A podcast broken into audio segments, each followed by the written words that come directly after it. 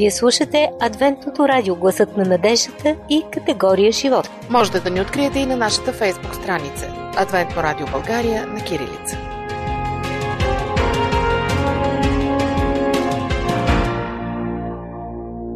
Добре дошли в категория живот. Аз съм Мира и ви пренасям директно в царството на абсурда. Кое е това царство? Ми Божието царство, разбира се. А защо го наричам царство на абсурда, ще разберете, ако изслушате предаването до края, скъпи приятели. Подготвили сме ви три библейски истории, които обясняват това. Започваме.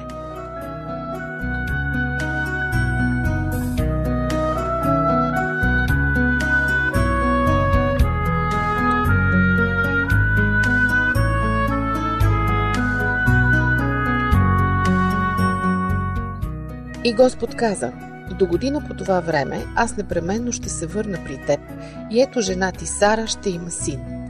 А Сара слушаше от входа на шатрата, която беше зад него. А Авраам и Сара бяха стари на преклонна възраст. На Сара беше престанало обикновеното на жените. И Сара се засмя в себе си и каза: като съм остаряла, ще има ли за мен удоволствие, като и господарят ми е стар? Ето вие, Сарая. Тя вече е в златните си години, а Бог те първа и обещава син. Тя е въодушевена. Отива в магазина за родилки и си накупува широки дрехи. Започва планове за кръщелно парти, размества мебелите в шатрата, но синът не идва. Изяжда няколко поредни торти, духва все повече свещички по тях, но момчето все още не се появява. На стената се сменят десетина годишни календара, но детето все още го няма. Тогава Сарая решава да вземе нещата в свои ръце. Може би Бог очаква лично да запретне ръкави. Тя убеждава Авраам, че времето вече изтича. Честно, мъжо, и ти самият не ставаш по-млад с годините, нали? После нарежда на слугинчето си Агар да иде в шатрата на Авраам и да види дали не се нуждае от нещо, от каквото и да е. Агар влиза вътре като мома, а излиза като мама. И проблемите започват. Агар се държи надуто. Сарая изпитва ревност. А на Авраам му се вие свят от отворилата се дилема. А Бог нарича новороденото момченце Диво Магаре, подходящо име за човек, роден от инат. Не такова е било за душевното семейство, което си е представила Сарая. По тази тема двамата с Авраам няма да си приказват особено често на вечеря. И най-сетне, четиринайсет години по-късно, когато Авраам вече бута столетната си годишнина, а Сарая е минала деветдесетте, когато Авраам е престанал да се вслушва в нейните идеи, а тя се е отказала да ги предлага, когато тапетите в бебешката стая вече са избелели, а накупените в нея мебели от няколко сезона вече не са на мода, когато темата за обещаното дете предизвиква въздишки и сълзи и продължителни погледи в тихото небе, тогава Бог им идва на гости и им казва, че е време да избират име на новия си син. Авраам и Сара реагират по един и същи начин. Разсмиват се. Разсмиват се отчасти, защото вестта е твърде хубава, за да е истина, и отчасти, защото най-вероятно си е истина. Разсмиват се, защото вече са изоставили всяка надежда, а новородената надежда винаги звучи смешно, преди да придобие реалност. Разсмиват се на налудничавостта на цялата ситуация. Авраам хвърля един поглед към Сарая. Беззъба баба, която лекичко похърква в люлеещия се стол, плодовита и прясна, като сушена слива. И го напушва смях. Той се опитва да се овладее, но не успява. Какво да се прави? Вицът си е хубав. Сарая е не по-малко развеселена. Когато чува веста, от гърдите й се отскубва лек кикот, преди да се умее да го овладее. Тя избъртва нещо там, че на мъжа и ще му е нужно повече, отколкото му е останало, и отново се изкисква. Двамата ги досмешава, защото това е обичайната реакция, когато някой дойде при вас и ви каже, че ще извърши невъзможното. Смеят се до някъде на Бога, но до някъде и заедно с Бога, понеже той също се смее сега. И сетне, с усмивка на лицето, той се заема да извърши за тях онова, което му се отдава най-добре – невероятното. Най-напред внася някои промени. Като начало преработва техните имена. Авраам, еднократният баща, от тук нататък ще бъде Авраам, баща на мнозина. Сарая, пресъхналата, занапред ще се нарича Сара, майката. Но Бог не се спира единствено до имената им. Той трансформира и начина им на мислене, преработва вярата им, преустройва отношението им към света, променя начина, по който си обясняват думата невъзможно. А над всичко останало, той поправя отношението на Сара към вярването в Бога. Ако е можела тогава да дочуе думите на Исус за бедните по дух, най-вероятно би възкликнала: „Прав е! Прави ли нещата по свой начин, забатачвам. Позволя ли на Бога да ги движи, забременявам. Да се не начуди човек. Сигурно съм първата жена в града, която плаща на гинеколога от пенсията си.“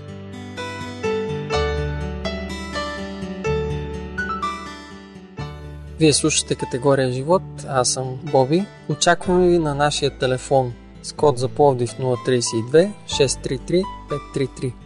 След малко продължаваме с втория поданик на царството на абсурда, така че останете с нас.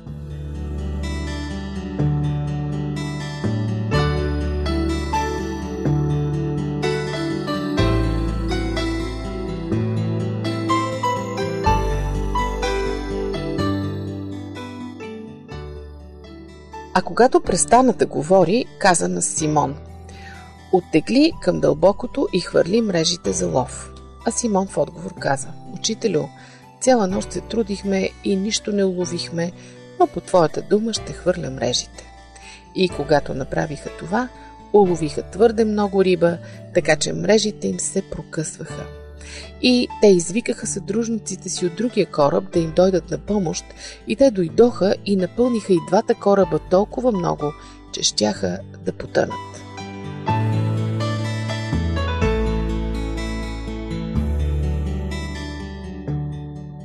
Здравейте отново, категория живот продължава с абсурдите на Божията благодат. След Сара е ред на следващия герой, пренасяме се две хиляди години напред в историята и пред нас се изправя Симон. Ето и неговото свидетелство.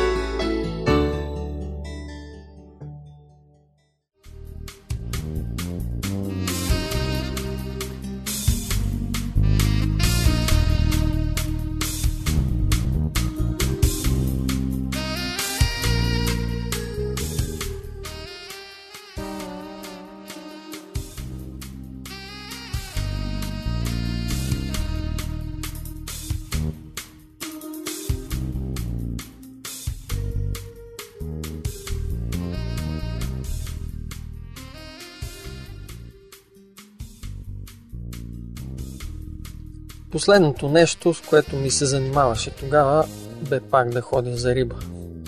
Но тъкмо това искаше да направи Исус. А бяхме ловили риба цяла нощ преди това. Ръцете ме болях, очите ми горях, вратът ми бе схванат. Исках просто да се прибера вкъщи, да се трополясам на канапето и да се оставя жена ми да размачка възлите по гърба ми. Нощта се бе проточила отвратително дълга. Не знам колко пъти бяхме хвърляли мрежите в черните дълбини. Не знам колко пъти бяхме стискали грубите въжета, докато мрежите потъваха във водата.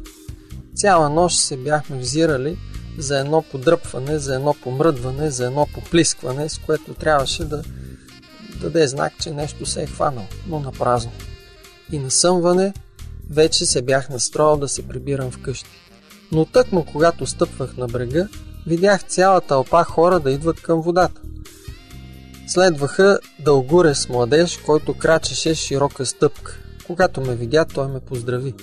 „Добро утро, Исусе“, му кимнах. Макар да бе на поне стотина метра, можех да видя широката му усмивка.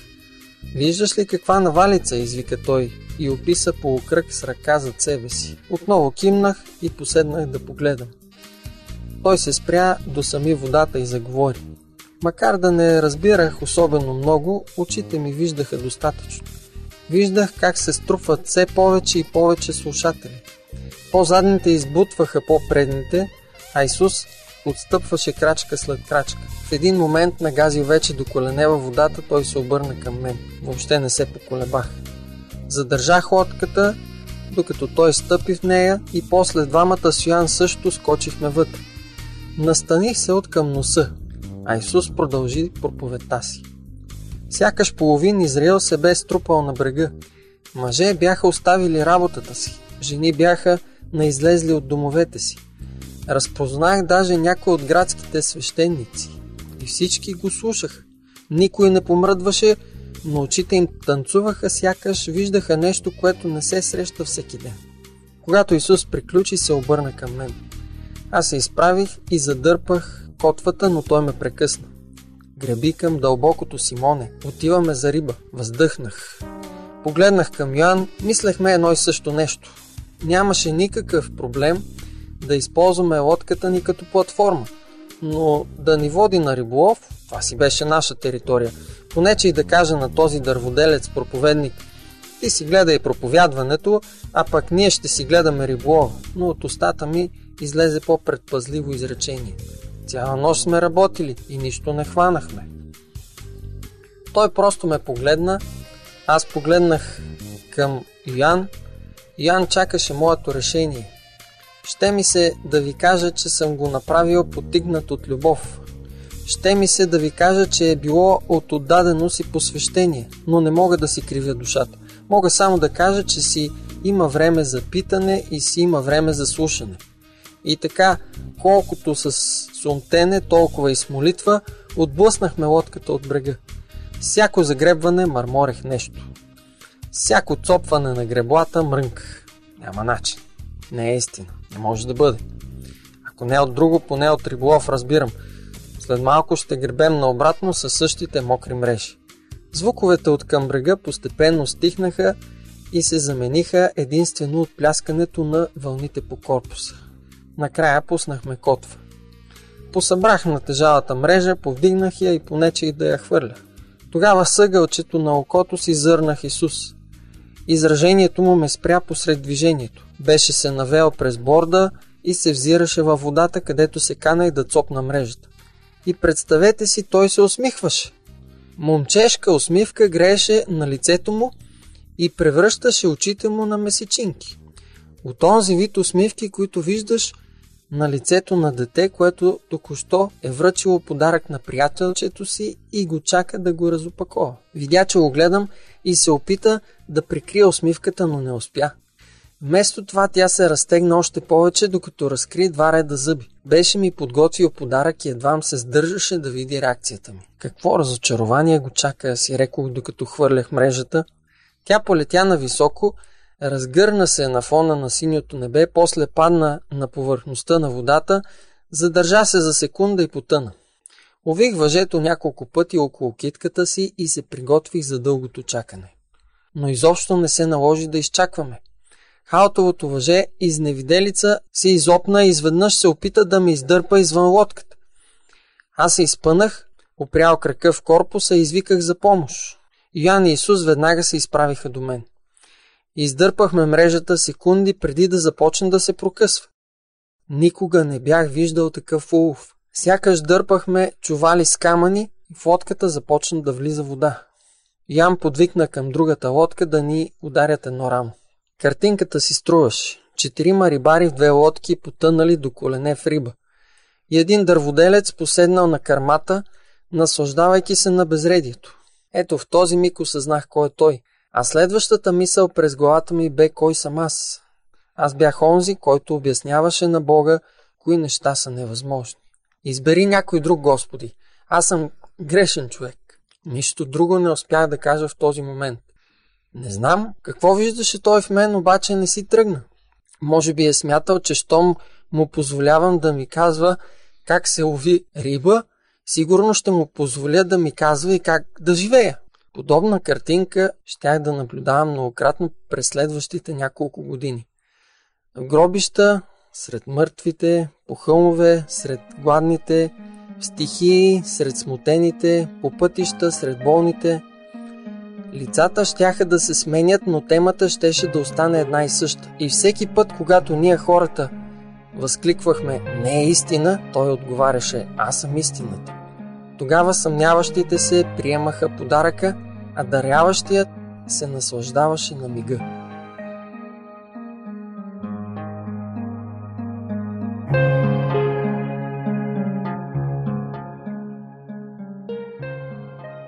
Скъпи приятели, след малко продължаваме с третия герой на благодата, затова не сменяйте честотата. Не забравяйте, че всичките ни предавания ви очакват в нашия архив в сайтовете ни ей дабъл ю ар точка орг и ей дабъл ю ар точка ес ди а би джи точка орг.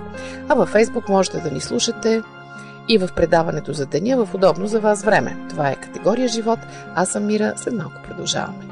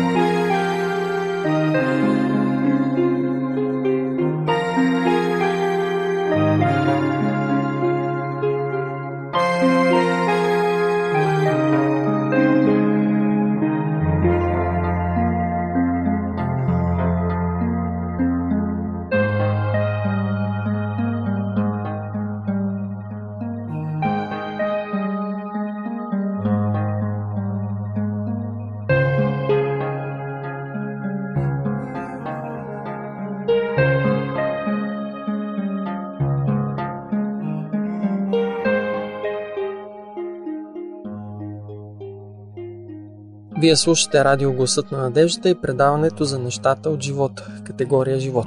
Аз съм Боби, все още сме в царството на абсурда.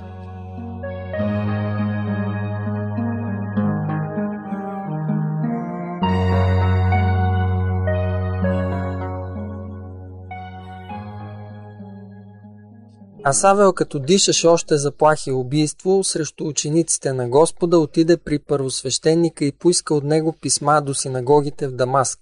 Така че ако намери някой от това учение, мъже или жени, да ги докара вързани в Ерусалим. И на отиване, като наближаваше Дамаск, внезапно блесна около него светлина от небето. И като падна на земята, чу глас, който казваше: «Савле, Савле, защо ме гониш?» И той каза: «Кой си ти, Господи?» А той отговори: «Аз съм Исус, когото ти гониш. Трудно е за теб да риташ срещу устен». И той, треперещ и поразен, каза: «Господи, какво искаш да направя?» А Господ му каза: «Стани и иди в града и ще ти се каже какво трябва да правиш». Моята сила най-добре се проявява у слаби хора. Тези думи са на Бога. Записал ги е Савел. Бог казва, че търси празни съдове, а не силни мускули. Савел е доказателство за това. Преди да се срещне с Христос, Савел е нещо като герой сред фарисеите. Той е основният им нападател и голмайстор. Съблюдава закона, поддържа реда. Добрите юдейски майки го дават за пример за послушно юдейско момче. Канят го на официалните правителствени закуски, избират го за патрон на формални събития, редовно прерязва ленти. Докладите му до тайните служби редовно се появяват в Wikileaks. Той бързо се издига като евентуален наследник на своя ментор Гамалил. Ако някъде може да има лауреат на орден за религиозни постижения, това би бил Савел. От гледна точка на верската си традиция, той сякаш е роден като духовен милиардер, с единия крак в небето. Вижте собствените му думи. Ако някой някога е имал основание да се надява сам да спаси себе си, това бих бил аз. Ако други могат да се спасяват чрез постиженията си, аз със сигурност се вписвам.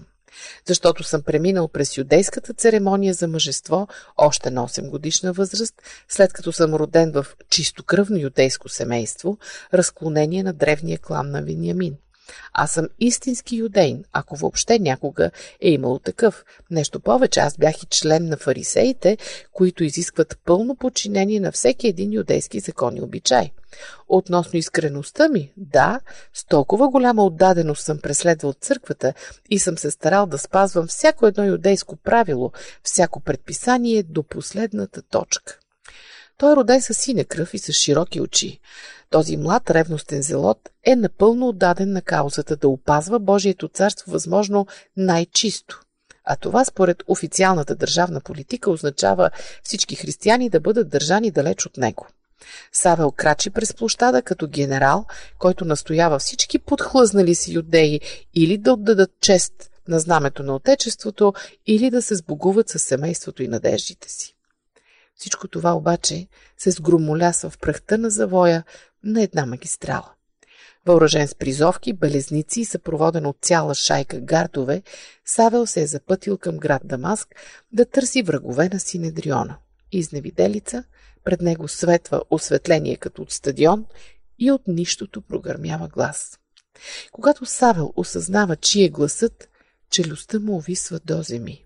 Миг по-късно цялото му тяло рухва на асфалта. Той стиска зъби, очаквайки най-лошото. Знае, че всичко е приключило. Вече усеща примката около врата си. Подушва букета върху катафалката си. И трескаво се моли със всичко да се приключи бързо и безболезнено. Но го очаква само тишина. И първата от цяла поредица житейски изненади. Той се озовава слисан и същисан в нечия спалня. Там Бог го оставя в продължение на три дни да мисли.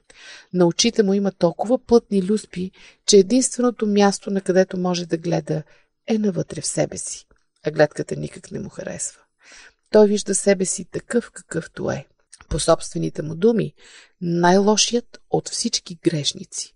Легалист, сухар, безцеремонен перко, който твърди, че е овладял Божия кодекс. Диспетчер на справедливост, който измерва на теглилка Божието спасение. В такова състояние го заварва Анания. Клетката не е впечатляваща. Измъчен, изтощен, измършавял след три дни на вътрешна инквизиция. Савел не изглежда по-добре нито от Сарая, нито от Симон. Ала и тримата имат нещо общо. И то говори повече от цял том систематично богословие.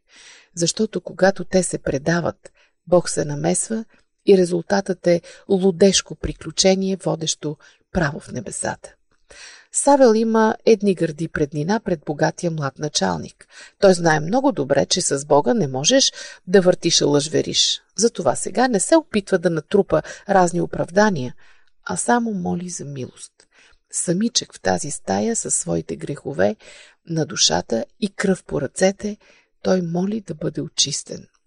Инструкциите на Анания към Савел си струва да се прочетат. Какво чакаш сега? Ставай, кръщавай се и се измивай от греховете си, призовавайки неговото име. Не се налага да му повтарят. Законникът Савел се погребва на място, а на негово място се ражда освободителят Павел. Той вече не е същият. Светът след него също. Подготвя проповеди, учи ученици, изминава почти десет хиляди километра като мисионер. Когато сандалите му не шляпат, писалката му скърца. Когато не тълкува тайните на благодата, той излага богословието, което след години ще определи хода на цивилизацията на няколко континента. Всичко изказано от него може да се обобщи в едно единствено изречение. Ние проповядваме разпнатия Христос.